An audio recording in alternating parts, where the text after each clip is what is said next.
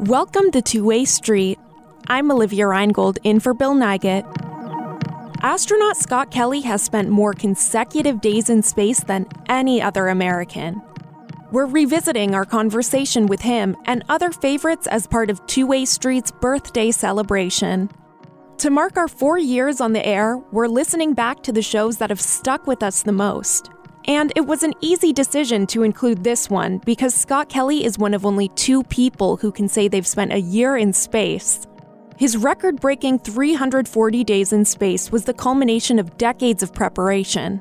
He and his twin brother Mark began their careers as Navy test pilots. Then, in 1996, they got the news that would forever change their lives they'd been accepted into NASA's astronaut program. Both of them have since piloted missions to space, but it was their separation of Mark on Earth and Scott in space that really made headlines. While Scott was orbiting Earth in the ISS, Mark was below participating in NASA's first ever twin study for astronauts. The idea was to compare space's effect on Scott against his own personal control group, his twin Mark. That study measured mental and physical health, which is fitting because, as Scott reveals in this interview, all that time in space could be trying. He joined Bill last November to discuss his 340 days aboard the International Space Station, which was the subject of his 2017 memoir, Endurance A Year in Space, A Lifetime of Discovery. They began at the very beginning of Scott's year in space, with what he packed in his bag that helped set the tone of his entire journey. Scott Kelly, welcome to uh, Two Way Street. Thank you so much for being here. No, oh, my pleasure.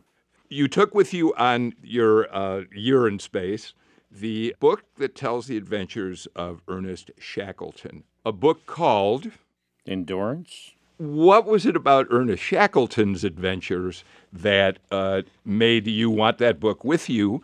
And you decided to name your book uh, for that same t- with that same title.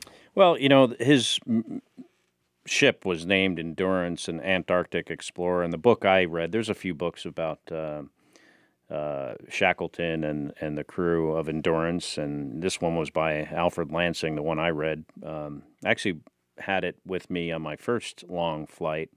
The idea being that, and the second one, but the idea being that I felt like if I ever uh, felt really, really sorry for myself, or if the situation got so bad that I thought, oh man, this is really hard, I can't stand living here anymore, I would just open some pages of that book and think, man, I got it really good.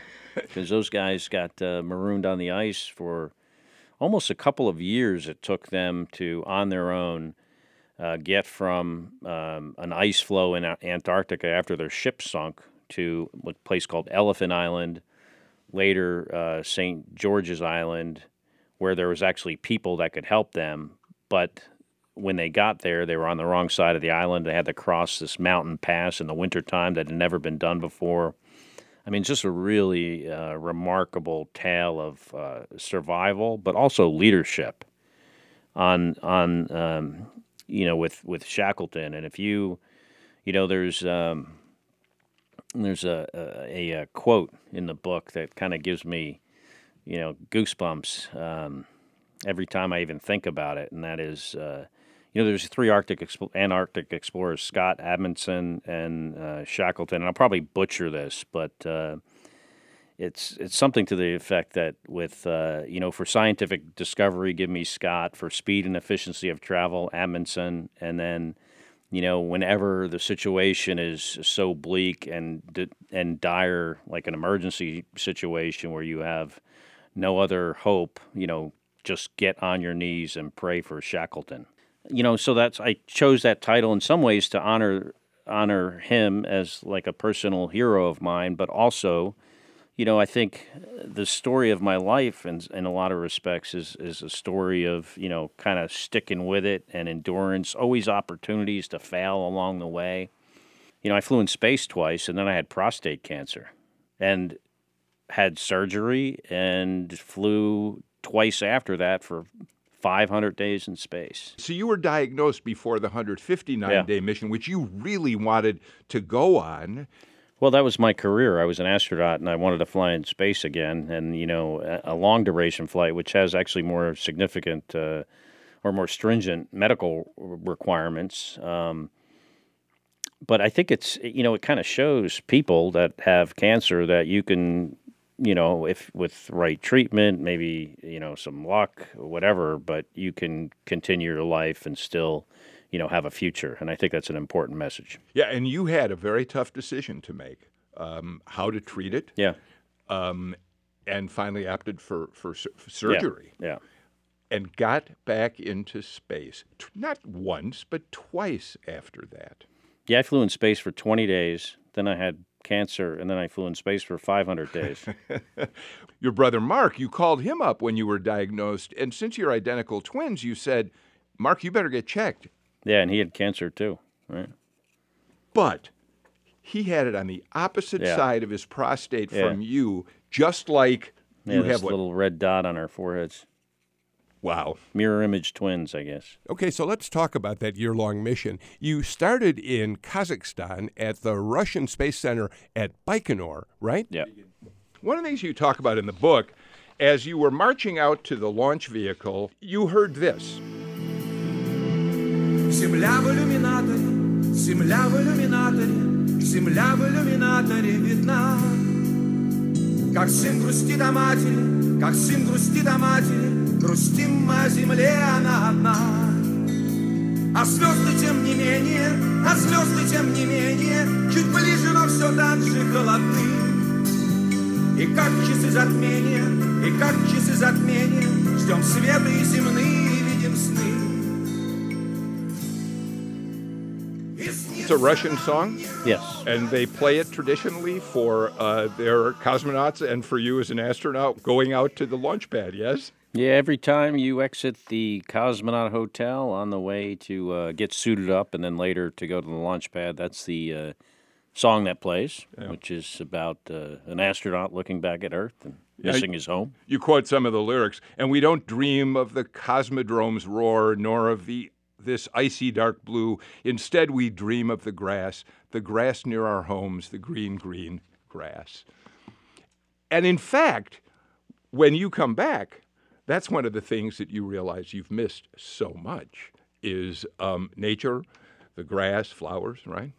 Yeah, a lot of things like that that uh, you know we don't have in space that we have on Earth. You know, interestingly enough, our one of the cosmonauts, the guy I flew in space with, Gennady Padalka, he says, "When we're in space, we miss Earth, and when we're on Earth, we miss space."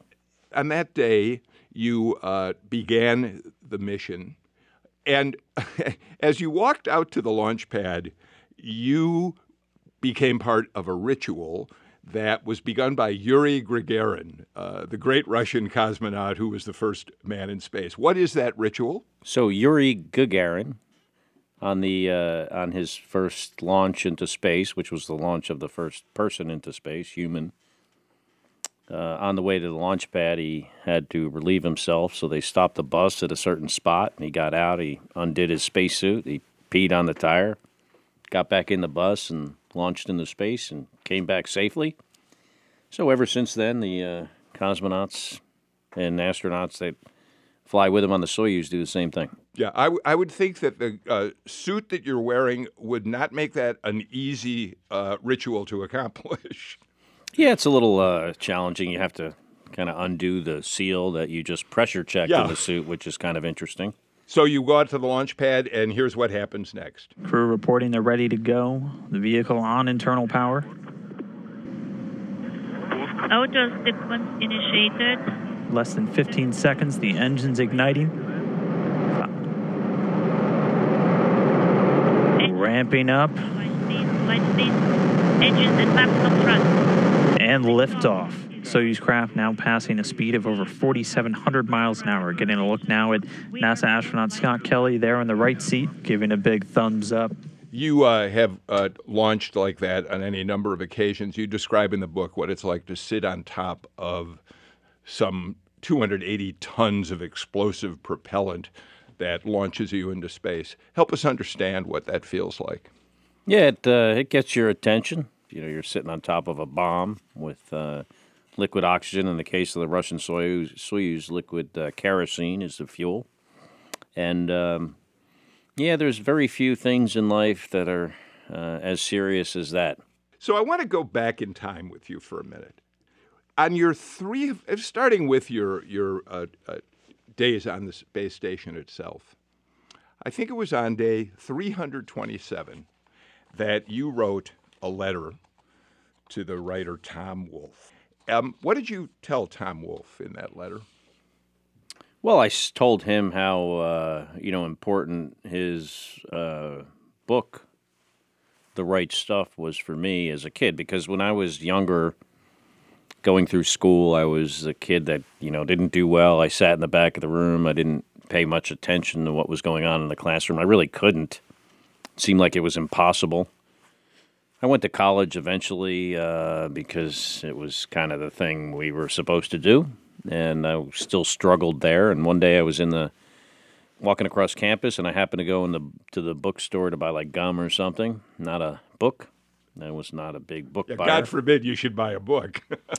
yeah, it wasn't my plan. Um, but I saw this book on the shelf, and it had this really uh, cool cover, red, white, and blue. Uh, a cool title made me pick it up. I started looking at at it and uh, took my gum money, purchased the book, went back to my room and read it over the next few days. Probably skipped class to do it, and uh, felt like I had you know traits and I could relate to the guys that were real people. You know the astronauts that became the uh, original Mercury, Gemini, and a and Apollo astronauts, the, the fighter pilots and test pilots that later became astronauts. And the book was the right stuff, if we didn't mention it already, by Tom Wolfe. And um, so I told Tom how important that book was to me because it be, it was my inspiration to do something that uh, I previously thought was impossible, um, which was being a military fighter pilot and test pilot and becoming an astronaut someday. And you, I mean, it wasn't easy. Um, you might think, well, that's a giant leap. 18 year old kid decides he's going to do that. But once I figured out how to pay attention and do my homework, really the rest of it was just some very kind of small, manageable steps, but a lot of like perseverance and, you know, endurance along yeah. the way because there's always opportunities to get sidetracked and opportunities to fail. So I wrote Tom a, an email and uh, some a friend got it to him, and I just you know thanked him for helping me uh, get to that point in my life. You you wrote the letter from the International Space Station and took a photograph of the cover of the book. I think is that right? Yes. Yeah. Um, so I imagine when you when I think about the right stuff, uh, of course it, it talks he he talks a lot about the Mercury astronauts, but Chuck Yeager is the real star of that book in many ways, and I would think Chuck Yeager, one of the great great test pilots, uh, must have been an extraordinary inspiration for how you turned your life around. So Chuck Yeager, yeah, very accomplished uh, test pilot. Um, but for me, you know, I wanted to go into the Navy, and yeah. he was an Air Force guy. I wanted to fly in space, and he wasn't an astronaut. So I was really more. Uh, no, no disrespect to him. Of, of course, he, he's had an amazing career in life. But you know, what motivated me was more the, uh, you know, a little bit different uh, path. So um, we happened to uh, talk to Tom Wolfe for another show that we're doing, and because I, uh, we knew then that you were coming in, uh, listen to a little bit about what happened with our conversation with Tom. The astronaut Scott Kelly is going to be in our studio in about a week or so. What did it mean to you to get a letter from him while he was in space in which he told you that your book, The Right Stuff, truly changed his life? My immediate reaction was, he must be kidding. You know, I'm, I'm not changing anybody's life, but it was a fabulous letter to get, and I think he was not pulling my leg. But he, you know, at the time, he was a young man, completely at odds with himself, had no idea what to do. And if you read the book, you'll be struck, as I was, I'm sure, by the fact that he wanted, he all his life, he had enjoyed doing dangerous things, including physical things. And he's a very different human being than the people I'm, used to being around. Tom Wolfe talking about our guest, uh, Scott Kelly. That was awesome, by the way. Thanks for doing that. Sure. Letting me hear that. That was uh, that's a real uh, honor. So it was that book that inspired you and put you on a path to sort of take life more seriously. But you also write about the fact that once you became an astronaut, once you started mingling with your uh, fellow astronauts, you all shared a common memory of childhood. You talk about coming downstairs in your pajamas to uh, watch the first moon landing. You remember, remember that well? You know, most astronauts share that memory, uh, except for my brother. He doesn't remember. I don't know why. Maybe he was asleep. but uh, yeah, we. Uh, it's a common thing to see. Yeah, to to have a childhood memory of the astronauts uh, landing on the moon. You know, for my era of astronauts, I think you know now you, the folks that there are being selected are uh, were not even born in some cases. Actually, in a lot of cases, Yeah. they weren't born, so they don't have those memories. But yeah, that the moon landings inspired a lot of us. Uh, now, unfortunately, it didn't inspire me enough to where I was able to do my homework. Um, took some inspiration later on. Um, but yeah, there were astronauts that decided right then and there they were going to do whatever it took and got straight A's and you know were the top performers uh, the rest of their lives. But uh, that was not me. Uh, yet once you did commit, you rose through the ranks. Uh, I don't know if quickly is the right word, but you certainly found yourself being singled out more and more uh, for important uh, uh, missions and work. Well, yeah, I got picked, uh, selected on my first try, uh, first application. I almost didn't even apply because I didn't think I was qualified. But then, you know, kind of sent in an application just expecting to be rejected. But you know, what's the harm? You know, I think a lot of people in life worry about failing, but I think failing is important. Lets you definitely figure out where you stand, and uh, you're not going to achieve uh, great things if you're scared of always failing. And uh, so I sent in an application at you know, I was 31 years old and got selected when I was 32. Uh, you know, worked, went to NASA as a 32 year old Navy lieutenant, flew in space three years later. It's pretty remarkable. You know, it's interesting though. You say in the book that uh, you always wanted to fly the most difficult aircraft, and you have a long section in which you talk about what it was like to learn to land jets on aircraft carriers, especially at night. Yeah. And you say later in the book uh, that was harder than I think you say than landing the shuttle. uh, that's a remarkable section of the book. How scary was that? Um, I'd say about half the time at landing uh, the F 14 on the aircraft carrier at night, I'd say about half the time it was terrifying. The other half of the time, just scary. What's the challenge? Well, for all airplanes that land on the ship at night, often there's no horizon. You're trying to land in this very small landing area. Use uh, lights on the side and the back of the ship and in the center line of, of the the flight deck to line yourself up. Sometimes, if there's no horizon or how the weather conditions are, you can feel like you're almost upside down when your wings level and that is a huge distraction. What made it worse in the F 14 Tomcat is had some very poor flying qualities. It uh, was not um, well suited to land on the ship. One, as an example, if you um, would try to make an a adjustment to line up, which means I want to, let's say, turn left to line up on the on the runway, on the flight deck, on the landing area in the F 14, when you did that, the uh, nose of the uh, airplane would yaw uh, significantly and then would kind of like rock back and forth, which made figuring out, um, you know, whether you were centered up uh, like you were supposed to, and that took most of your attention to where the other things you're supposed to be controlling also suffered. Um, and sometimes it was so uh, you know, so difficult and, and scary that uh, once you did land and you were trying to taxi out of the uh, arresting gear wires, your legs would shake because of the adrenaline that was flowing through your body. Yeah. Uh, you also, what speed were you landing at about? Uh, the F 14, I think, if I recall, was probably about 130 knots. Yeah. And uh, you don't have a whole lot of room for error because if you missed the arresting wire, uh, getting back up off the deck is uh, pretty tricky, isn't it? Well, you plan for that. Every time you touch down, um, you anticipate that you're not going to catch the wire, Okay. so you're prepared to get back into the air. You add full power until you stop. Uh, once you've stopped, then you pull the engines back. We're going to take a break right now. When we return, we'll revisit more of Bill Nigut's conversation with retired astronaut Scott Kelly.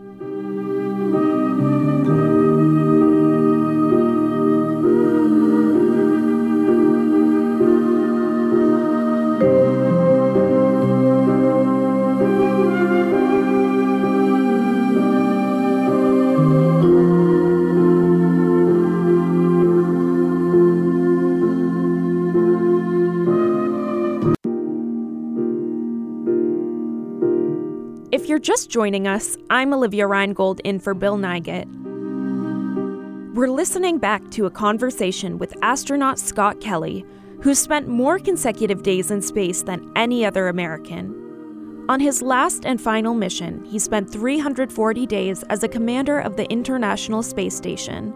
That is the subject of his 2017 memoir, Endurance A Year in Space, A Lifetime of Discovery, which had just been released when Kelly visited our studios last November. Scott and his fiancee Amiko arrived in the middle of a long and tiring tour to promote the book. They'd left Chicago early that morning and were understandably hungry on their way to the Two Way Street studio. As Bill picked up their conversation, Scott became preoccupied with a souvenir from their stop at an iconic Atlanta eatery. Uh, let it be noted that uh, Scott and Amiko, who is with him in the studio, uh, went to the varsity before they came here, and Scott Kelly just tried to put on a varsity uh, cap, which everybody listening to the show will be familiar with. So I'm, I'm I'm clearly still the kid that's like looking out the window at the squirrels if I'm playing around with the varsity hat during the interview.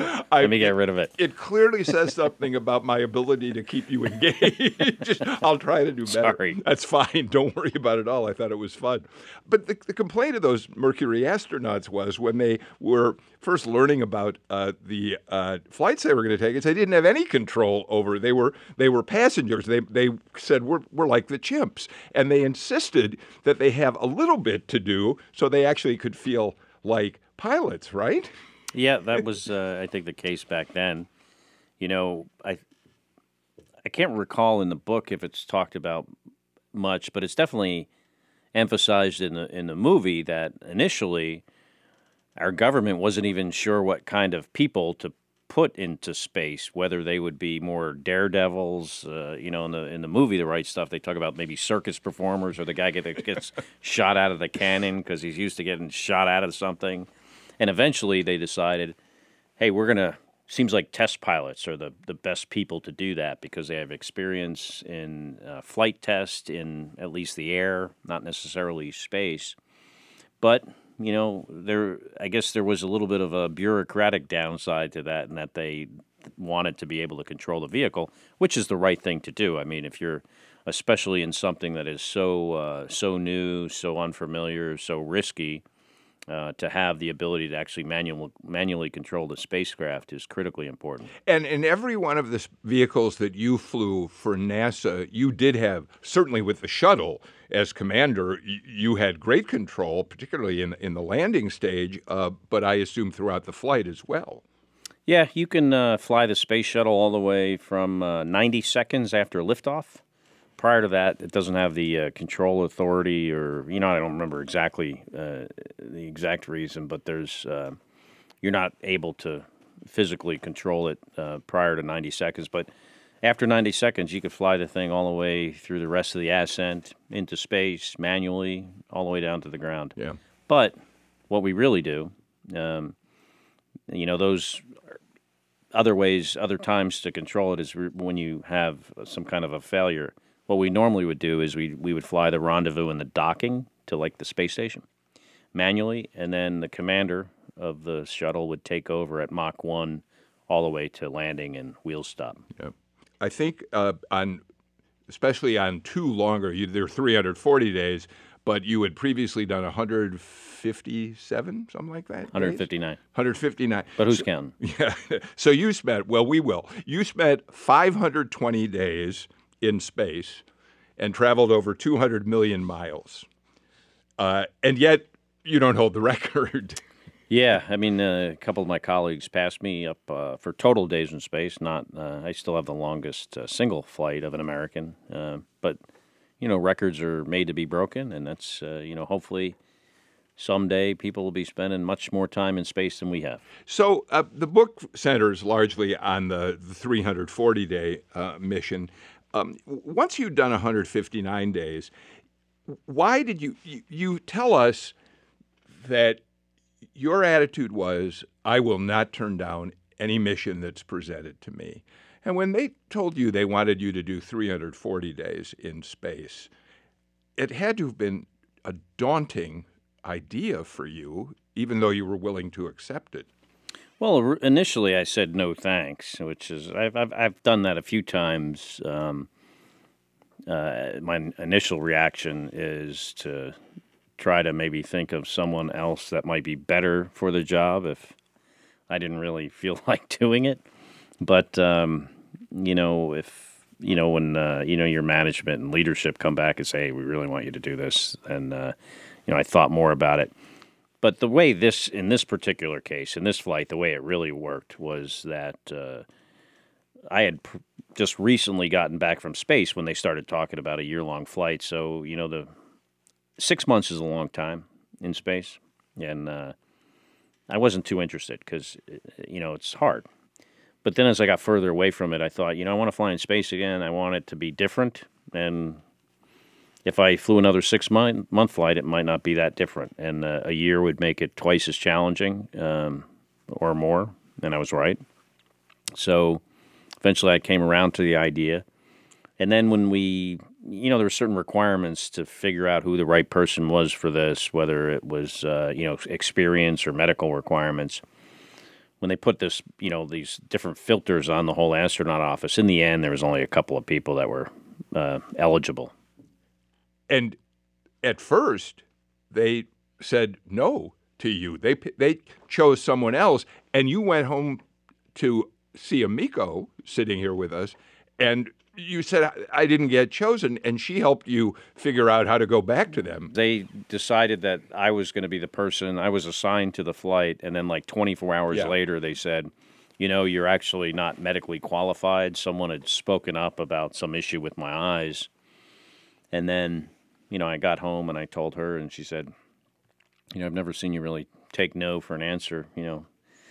You know, take this lying down. So I, uh, you know, came up with a, a plan and, and did a, did some research and made my case the next day. And they quickly, you know, re uh, rethought the decision and, and decided I would actually be maybe the better choice to go do this. Uh, it you know, you uh, um, got up there, and I think as you entered the space station, your thought was, "This is crazy. Why am I doing this?" Yeah, you know, I had been there previously, uh, you know, four years previously, and you get on board and you're like, ooh, it's is looking the same, sounding the same, smelling the same. And I'm day one of a year in space. Um, the International Space Station is pretty remarkable. Uh, I don't know what to call it. Uh, it. You call it a place. You say that uh, that you got to the point where you consider it to be essentially a, a geographical place.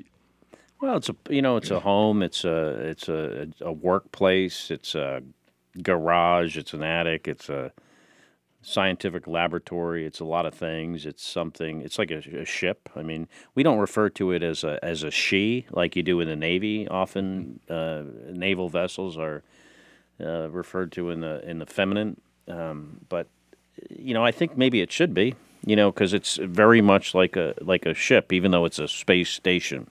Um, but yeah, it's definitely a place that you, uh, you know, come to appreciate and, um you know, really miss uh, now that I'm not there anymore.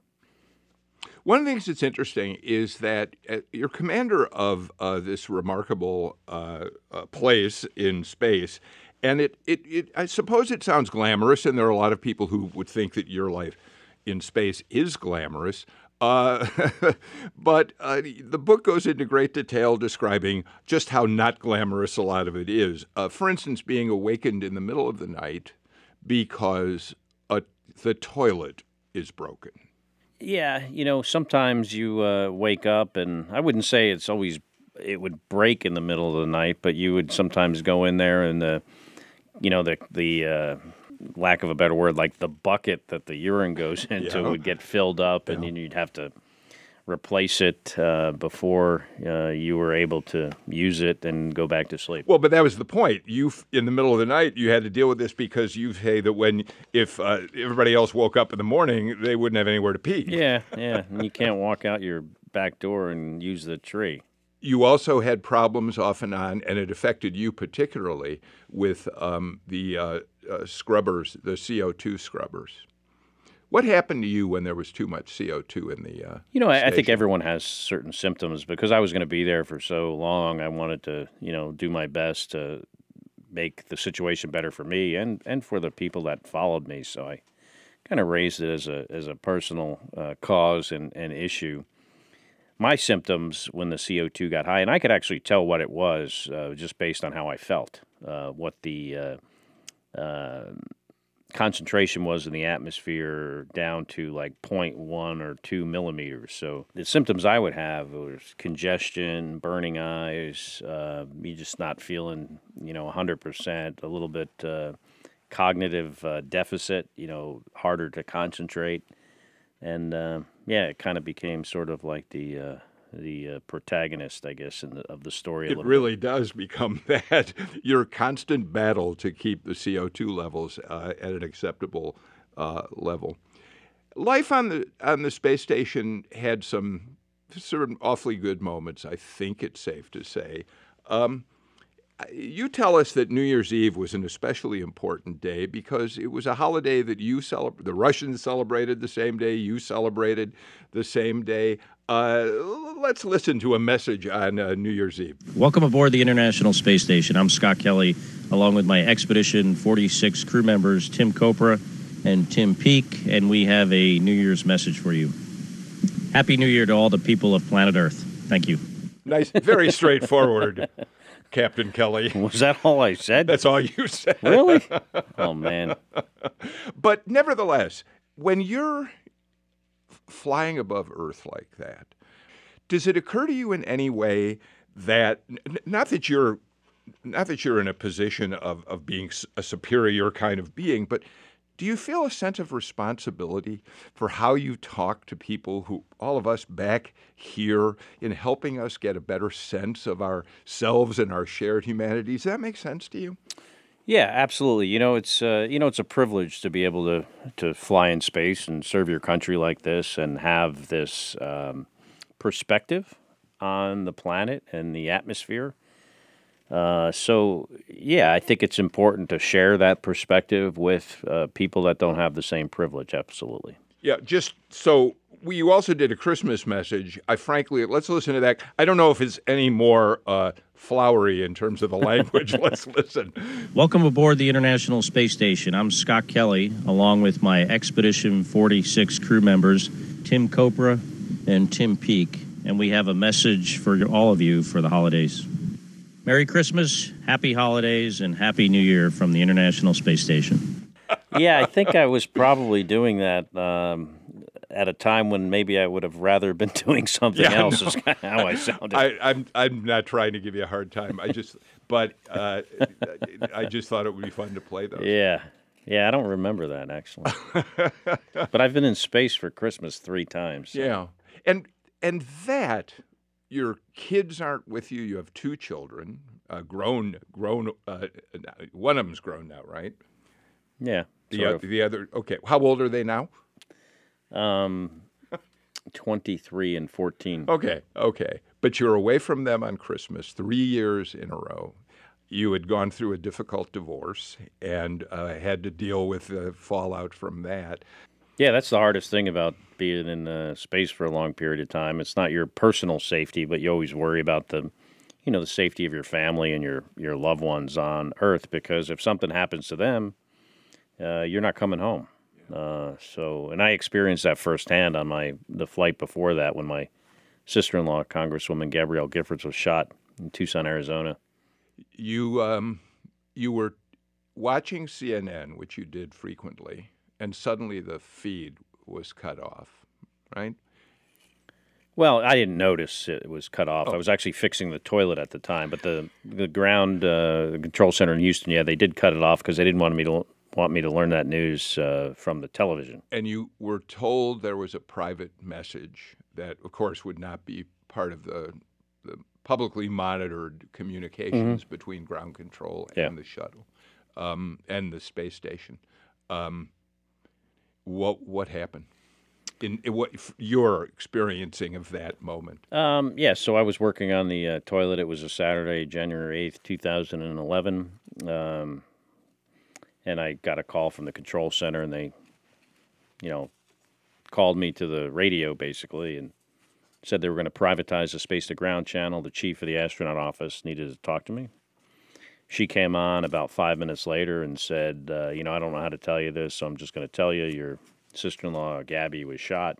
a bunch of other people also reported that some people had been killed, and, uh, and that was kind of it with the phone call. You know, hey, we'll do whatever we can to support you."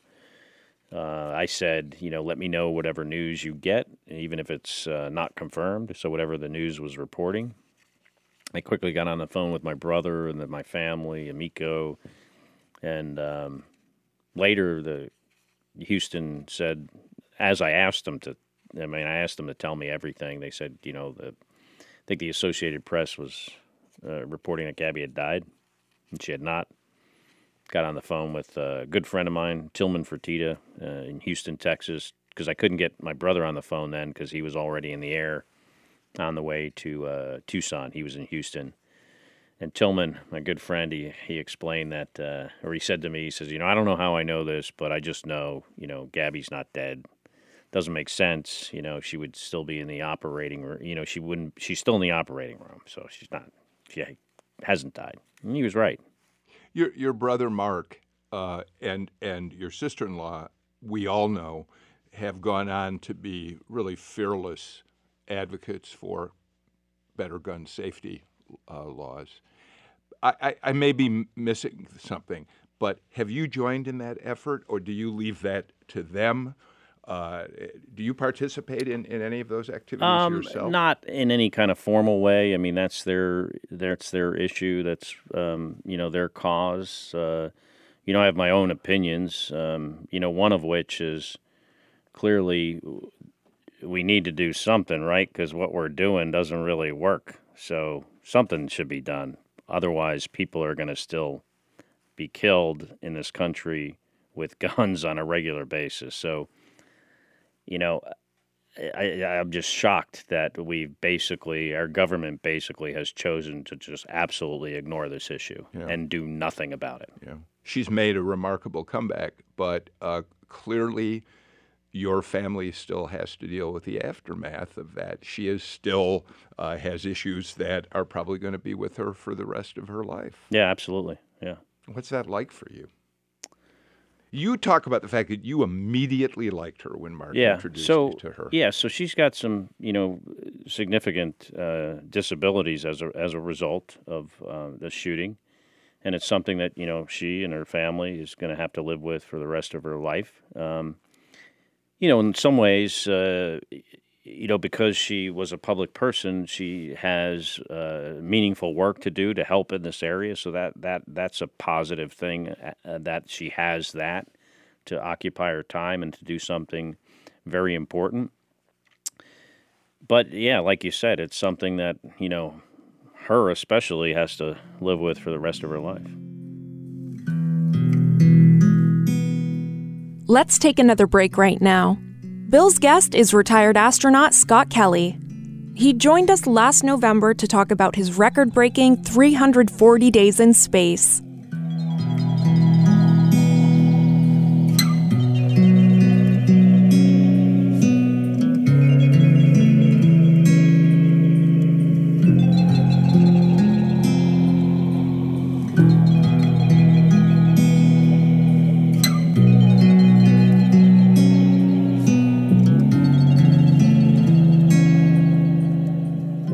Welcome back to Two Way Street. I'm Olivia Reingold in for Bill Nigut. Let's get back to more of Bill's November 2017 conversation with astronaut Scott Kelly. You do in the book uh, give us some sense of your political, uh, your, of the fact that you are a political being in many ways. You write that you follow the news from space, especially political news, and you're watching the presidential election unfold in 2015, and you basically say, like the hurricanes I watch from above, a storm seems to be gathering on the horizon that will shape our political landscape for years to come. Yeah, and I, I you know, it was funny when, uh, you know, during the primary, we had conversations on board about, uh, you know, how that was uh, shaping up. And, uh, it was, uh, you know, I, think I think the uh, the suspicion I had about, um, you know, the discourse in this country that was going to result of, uh, you know, from that election was was right because it's, uh, you know, pretty tough out there in the political world, world right now. You say, what the hell is going on down there?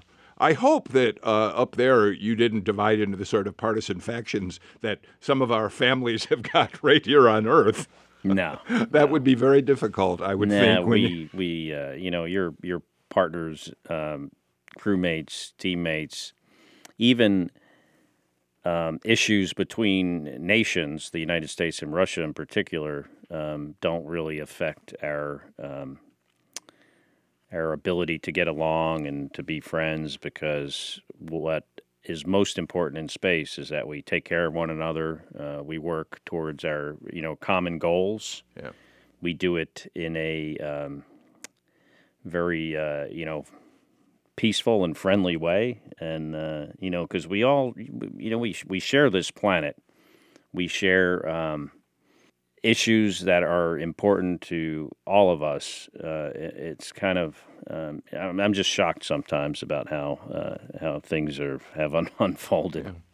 Uh, you dealt with a another really difficult uh, tragedy on February 1st, 2003, um, when the uh, space shuttle Columbia. You were this was I think a Saturday, as I recall, and you were on Earth. You were basically home, and you were listening into the communications of um, what was going on. Right? Am I right? If I got this, you were. I was watching on TV. Okay, yeah. watching on yeah. TV. Uh, and of course, we all know. Let's listen to what happened.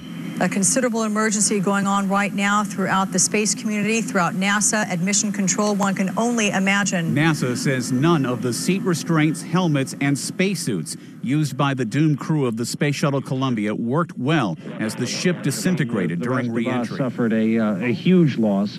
Uh, seven uh, shuttle astronauts on board, including the first ever. You um, had several friends who were flying the Columbia that day, uh, but one in particular, I think, Laurel Clark. Yeah, so yeah, so three of my classmates were on uh, Columbia. Four other of my colleagues that you know, I wasn't as close with, with them as I was the the three uh, other people from my astronaut class, and you know, like you said, it was a it was a national uh, tragedy, and uh, you know, really unfortunate. Um, her son and your daughter Samantha, were, they played together. Yeah, they were they were uh, close at the time, um, and uh, yeah, Laurel used to pick Samantha up and take her and Ian to the zoo and on the weekends, and we would spend you know, my family and her family would spend time together. So when that happens, when Samantha learns of uh, the death of a mom who used to take her to play with uh, her son, um, how do you talk to your children about that? You know, you explain to them as best you can what happened, and you tell them, you know, Laurel, Laurel was and the rest of the crew members were doing something they felt was very important. Uh, they knew it was risky, although you know no one goes into this thinking that they're going to get killed. They think they might, and they hope they don't. But um, you know, and that you know, she would Laurel and and I think the other crew members would want us to you know press ahead, and and probably to best honor their memory and their sacrifice would be for us to continue to fly in space and do this, uh, you know, these incredible risky things because of the, you know, the benefits of doing that. What probably made it harder was that you ended up being part of the crew that went out to look for uh, pieces of the Columbia wreckage and unfortunately look for uh, remains of some of the crew members. Mm-hmm. Yeah. You, and you, you go back to the right stuff. You say it reminds you of some of the pages you read of, Yeah. of uh, test pilots crashing in the desert and uh, dealing with the aftermath of what Mhm. happened to them. Yeah, it was quite uh, quite an odd thing that that space shuttle broke apart over Texas, and you know the people that worked closest with um, the crew members, fellow astronauts, engineers, uh, instructors, were only a two-hour drive from the crash site. Yeah. On a lighter note, what the heck were you doing putting on a gorilla suit uh, on the International Space Station? Why not a gorilla suit? Your brother Mark loved this idea, right? Well, it was his idea. He's, uh, he says, "I'm sending you a gorilla suit." I'm, I said, "What? Why? Why? Why a gorilla suit?" And uh, actually, it got a lot of attention. Some negative uh, from a lot of the, you know, some folks that you know like to criticize NASA. You know, why would NASA spend all this money to fly a gorilla suit? Well, you know, NASA spends money to fly foam and packing material and sometimes lead ballast. So it really doesn't cost anything to fly a gorilla suit. And when I thought about it, I, um, you know, thought about how sometimes I'll go to a, a school and try to talk to kids, and there's always this kid like me that was in the back of the room not paying attention. Well, a gorilla in space, you cannot not pay attention to that. All right. You, uh, f- the final day came, and uh, you uh, departed the space station uh, to come back. Um, you talk about the reentry coming back in. Uh, you came back on this on, on the in a Russian capsule, right? Mhm. Uh, and you you describe at one point in the book trying to prepare other uh, colleagues of yours for what it was like to fly that Russian capsule, or not fly it, to sit in it as it dropped like a a, a- stone traveling at extraordinary speeds. What is that like? It's um, it's uh, it's crazy actually, uh, thinking about it. Um, you know, you undock from the space station, you fire some engines to slow down by just a few hundred miles an hour, and then right after that, the three sections are exploded apart. Some of the pieces are actually hitting the window right by the side of your head. You can see stuff, debris flying outside. As you hit the atmosphere, you're pretty soon you're in this 3,000 degree fireball. It gets hot inside. Um, the window, you have pieces of the heat shield flying by. It looks like, you know, just white hot, um, burning material. Eventually, the window just burns to a crisp and you can't see outside anymore.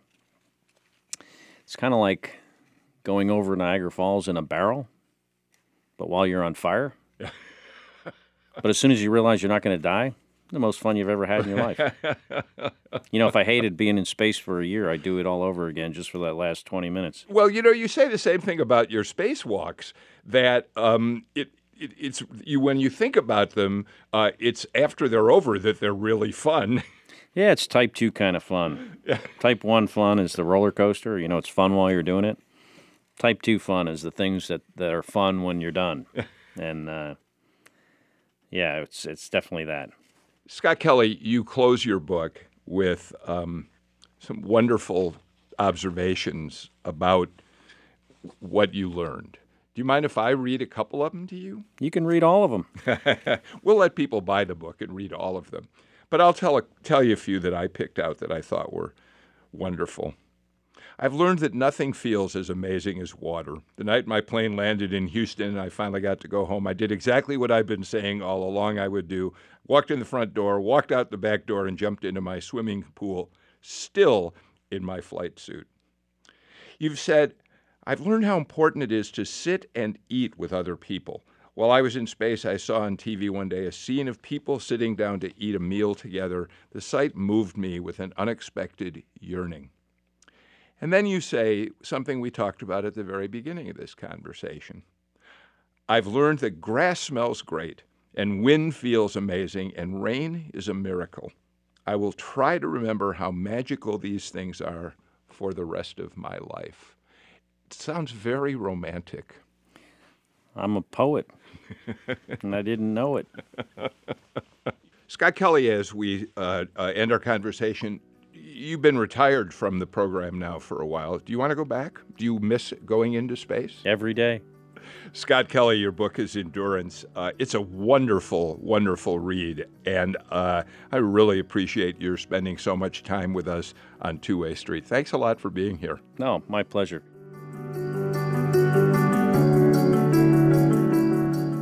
You can learn more about Scott Kelly's 2017 memoir, Endurance A Year in Space, A Lifetime of Discovery, on the Two Way Street Facebook page and on our website at gpb.org/tws. That's all the time we have for this week's show. Thanks for revisiting one of our favorite conversations with us. I'm Olivia Reingold, Two Way Street's producer. Our engineer is Tyler Morris. Our host is Bill Nigut. We hope to see you again next week for another Two Way Street.